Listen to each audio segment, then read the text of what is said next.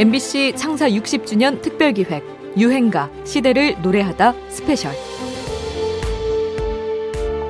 안녕하십니까, 음악평론가 임진모입니다. 학사가수란 말 들어보셨습니까? 에레나라는 이름은 또 어떤가요? 1960년대, 70년대를 기억하는 분들에게는 낯설지 않은 말들일 텐데요. 방금 처음 들어본 분들도 계시죠. 이 짧은 한마디 말 속에 숨은 시대의 뒷이야기, 우리 유행가를 통해 만나보실 수 있죠. 유행가 시대를 노래하다 스페셜, 잠시 뒤에 본격적으로 시작합니다.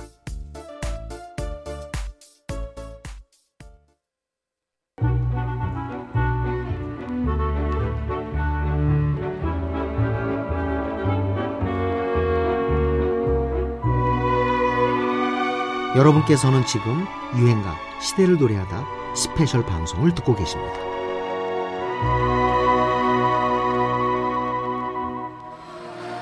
이제 지구는 정말 한마당이 됐습니다. 서로 미워하지도 말며, 서로 속이지도 말며, 서로 다투지도 말며, 오직 사랑으로 한 세계가 한 가족이 되어 손에 손을 잡고 춤을 춥시다. 식물도 동물도 사람도 모두가 다 함께 축복받는 날, 천지창조 첫째 날, 아침 태초의 빛처럼 쏟아지는 노래, 손에 손을 잡고 다 함께 노래를 부릅시다. 1988년 서울올림픽 개막식 현장입니다. 조금은 촌스럽게 들리는 중계 아나운서의 멘트, 그래서 좀 더 그립고 뭉클하게 들리기도 하네요. 개막식의 마지막을 장식한 주제가 코리아나의 손에 손잡고는 사실 공식 주제가로 선정되기까지 참으로 우여곡절이 많았습니다. 우리가 한국 가서 제대로 이걸 대접을 받을까. 이 외국에서는 이렇게 히트했는데 한국은 막 연예협회, 무슨 작곡가협회 막 이런 데서 반대했대요. 그러니까 우리가 굉장히 신경을 많이 썼죠. 먼저 작곡가가 문제였습니다.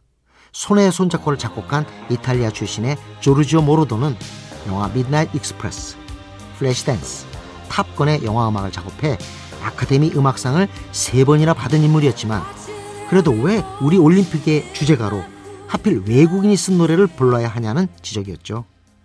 게다가 이미 김연자의 아침의 나라에서,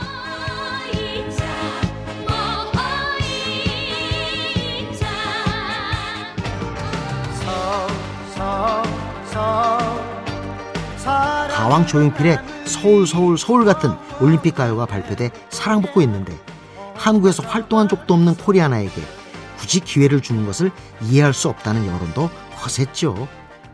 하지만 올림픽 개막 이후 여론이 급변합니다. 감동으로 가슴이 벅차올랐다는 호평이 쇄도하지요. 노래의 힘인지 아니면 당시 유럽을 무대로 활약했던 코리아나의 인지도 덕분인지 손에 손잡고는 스웨덴, 독일, 스페인, 스위스 등 전 세계 17개국 차트를 석권하게 됩니다. 냉전 시대를 벗어나 평화와 화합의 새 시대를 열자는 88 서울올림픽의 슬로건과도 참 잘 어울렸던 주제가, 올림픽 주제가의 기준이 됐다는 평가도 받는 노래입니다. 코리아나, 손에 손잡고.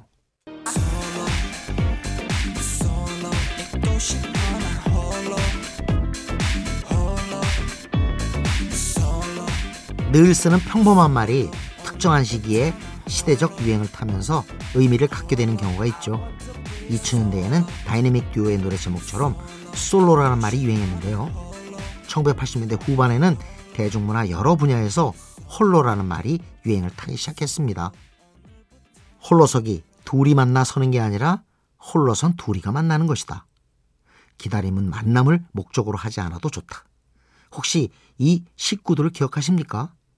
1987년 100만 부 이상이 날개에 돋친 듯 팔려 종합 베스트셀러 1위까지 오른 서정인의 시집 홀로서기가 이 유행을 촉발시켰죠.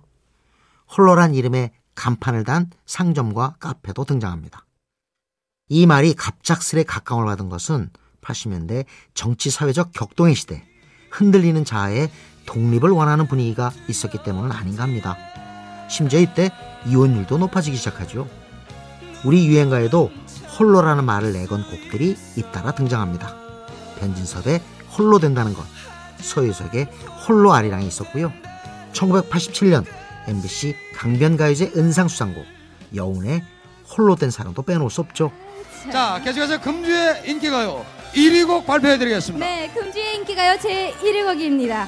87 MBC 강명가에서 은상을 수상한 곡이죠. 네? 부산 출신의 혼성 트리오인 여운의 홀로 된 사랑입니다. 네, 축하드리겠습니다. 여운 노래 부탁해요. 리드템포의 흥겨운 진행과 인상적인 곡조, 그리고 홀로 된 외로움을 표현한 가사가 돋보였던 곡입니다.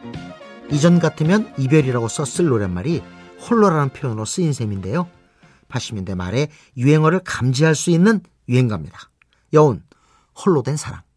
자, 우리가 이제 그러면 가수는 판이 있어야 될 거 아니냐. 그래가지고 우리끼리 우물딱우물딱 해가지고 판을 하나 만들었어요. 포클로버 그 첫째 앨범이라는 게 나왔죠. 근데 제가 참 운이 좋았던 것 같아요.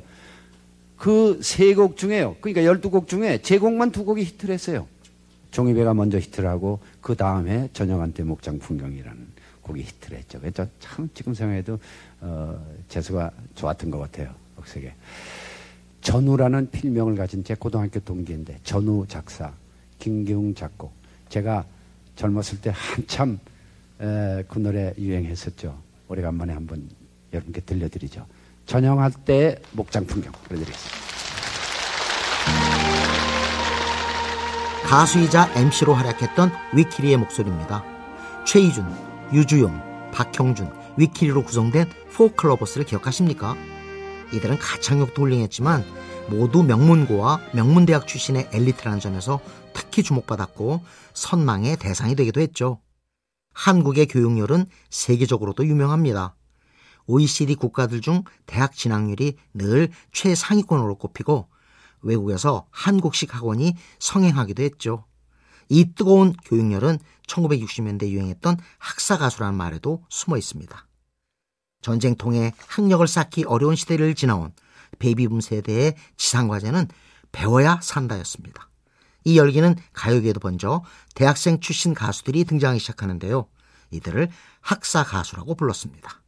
이 말이 공식화되는 건 국내 최초의 사교 노래 모임 포클로버스가 등장하면서부터였는데요. 이 이름을 지어준 사람은 당대 최고의 작곡가 손석우였다고 하죠. 근데 어떤 날 같이 가재요. 왜냐하면 손석우 선생님 그 생일날이었대요. 그래서 얼타 잘 됐다. 거기서 뭐 잘하고 뭐 빨래도 하고 그릇이다 씻으면 뭐 하나 그거 한 곡 주시겠지. 그리고 갔어요. 갔더니 손석우 선생님한테 인사를 드렸던 손석우 선생님 처음 대면입니다 그때. 그랬더니 자네들 내 노래 다 들어놓으라.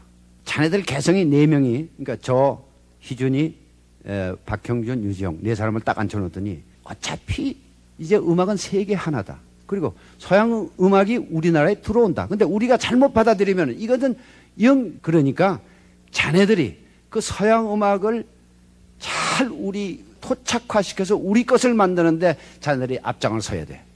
그리고 이름을 지어줬습니다. 자네들 넷은 영원히 하나의 몸뚱이에서 파생된 4개의 이파리, 행운을 뜻하는 의미에서 포클로버스라는 서클 이름을, 그래서 포클로버스라는 게 사실 그때 탄생을 했습니다. 포클로버스 멤버들은 국민들에게 부러움을 사는 동시에 향학률도 자극하면서 큰 인기를 끌었습니다. 저희 아버지께서도 이 노래를 배운 사람의 노래라고 표현하셨던 게 생각납니다. 가요계에도 뜨거운 교육열이 반영되면서 학사가수 시대에 개막을 알린 유행가입니다.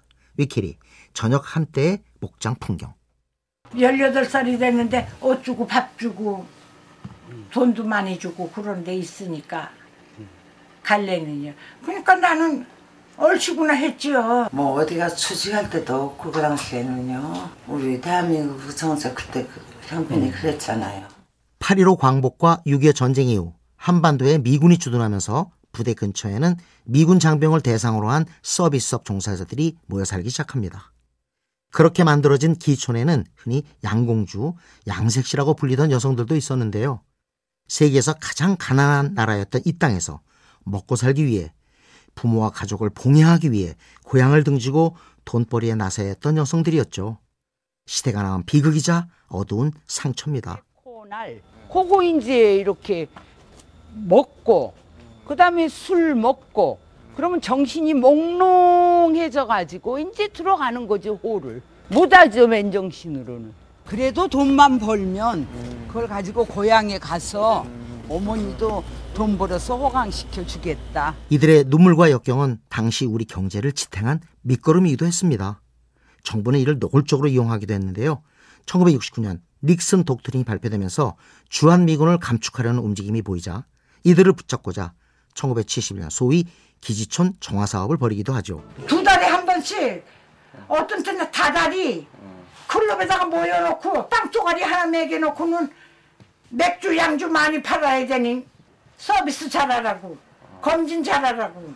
아니 지금 생각해보면 그 이제 지금 문명사회에서 이런 일이 있었나 하는 그런 거예요. 그러니까 젊었을 때는 큰 그 미군한테 바쳐가지고 잘 씌어먹다가 끝나고 나서는 막 버린 거예요. 완전히 사회에서 버림받은 거죠. 오늘의 유행가 에레나가 된 순이에 등장하는 에레나는 기지촌을 떠돌던 여성을 대표하는 이름입니다. 등잔 밑에서 실패를 감던 순박했던 순이가 파티에서 춤을 추는 에레나로 전락해버린 그 애처로운 대조가 전 국민의 고개를 떨구게 했죠. 이 곡은 원래 한정무가 먼저 불렀지만 교통사고로 유명을 달리하면서 몇 년 뒤 안다성이 다시 부릅니다. 탱고 리듬과 특유의 부드러운 저음이 마음을 애잔하게 흔들죠.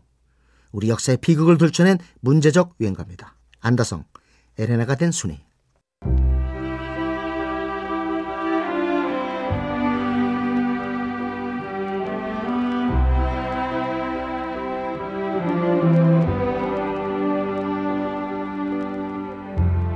여러분께서는 지금 유행가 시대를 노래하다 스페셜 방송을 듣고 계십니다.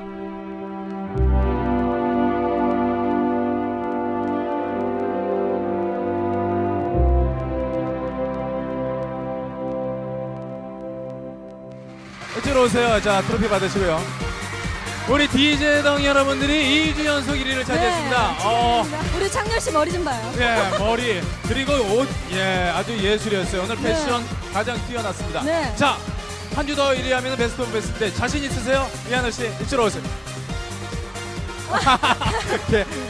계란 가, 그냥 계란. 자, 개는 좀 데리고 나가세요. 예. 장난을 계속해서 안 되겠습니다. 자, 기껏 가요 순위 프로에서 1위를 해놓고도 무대 위에 개를 데리고 나왔다 쫓겨나고 진행자 뒤에서 장난을 치다가 주의를 받기도 했던 그야말로 가요계 악동 DJ DOC. 오늘의 유행가는 1996년 여름 팬들의 아낌없는 사랑을 받았던 DJ DOC의 여름 이야기입니다. 통통 튀는 기타 사운드에 만화 효과음 같은 사운드, 호루라기 소리까지 등장해 B급 키치를 내건 팀답게 전체적으로 재밌는 곡인데요. 이제는 여름 휴가철 빠뜨릴 수 없는 가요가 됐죠. 이 곡은 당시 기성세대들의 귀에 친숙한 곡을 샘플링하기도 했는데요. 먼저 장미화의 봄이 오면을 잠시 들어보실까요?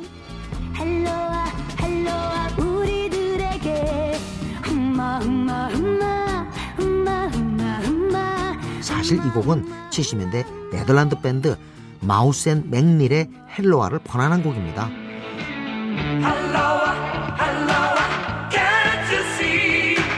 이 곡의 후렴 부분이 여름 이야기에 사용됐죠. 이렇게 익숙한 멜로디를 활용한 덕분인지 기성세대들이 꼽는 여름 노래로 나훈아의 해변의 여인, 키보이스의 해변으로 가요와 어깨를 나란히 하게 됩니다. 원래는 이전 3집 앨범 수록곡 겨울 이야기가 큰 사랑을 받으면서 3.5집이라 이름 붙인 스페셜 앨범을 내면서 여름 버전으로 선보인 곡이었는데요. 이 곡의 히트로 DJ DOC는 쿨, 코요테와 함께 여름 그룹의 이미지도 얻게 됩니다.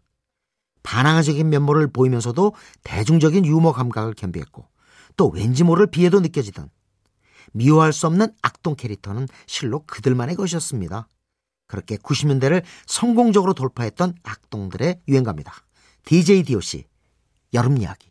그 전까지는 당연히 연주는 악단이 하고 노래는 이제 가수가 하는 걸로 돼 있다는데 우리가 처음 그거를 이제 말하자면 노래와 그 연주를 함께 같이 겸한 그룹으로 만들어진 거죠. 비틀즈를 통해서 그렇게 세계화됐지만 우리 대중 일반 우리 대중 쪽에서 봤을 때는 완전히 미친놈들이 나온 거나 마찬가지죠. 중고등 대학생들까지 고층만 그렇게 열광했을 때였지 일반인들은 뭐 이해를 못했더랬죠. 그 당시 1960년대 한국 땅에 락의 대중화를 주도했던 키보이스 멤버 윤한기의 목소리입니다. 이들은 정든배 같은 노래로 한때 한국의 비틀즈로 불린 만큼 스타덤을 만끽했습니다. 아침 새벽 통금 해제되는 시간서부터 이 여학생들이 혼을 살라고 지금처럼 예매가 없었어요. 그때 당시에는. 선착순이니까. 아니 근데 뭐 좌우지간 뭐 이 그 책가방이 거기 시민회관 그 입장권 파는 거 입구서부터 광화문을 맷받고 책가방이 돌 정도로. 또 다른 히트곡 해변으로 가요는 윤한기, 김몽탁, 차중락 등 기존 멤버가 나간 뒤 1970년 2기 새 멤버들이 발표한 곡입니다. 이제는 키보이스 하면 바로 떠오르는 노래가 됐죠. 여름과 락밴드 그리고 청춘은 유난히도 그 사이가 가까운 것 같습니다. 지금은 코로나 팬데믹으로 주춤한 상태지만 여름은 전통적으로 페스티벌, 특히 락 페스티벌의 계절이죠. 1969년 전설의 미국 우드스탁 페스티벌 이후 서구의 여름은 락의 축제로 뜨거웠는데요. 우리도 언젠가부터 여름마다 전국 곳곳에서 수많은 페스티벌이 열렸죠. 락 음악이 본래 뜨거운 청춘의 음악이었기 때문일까요?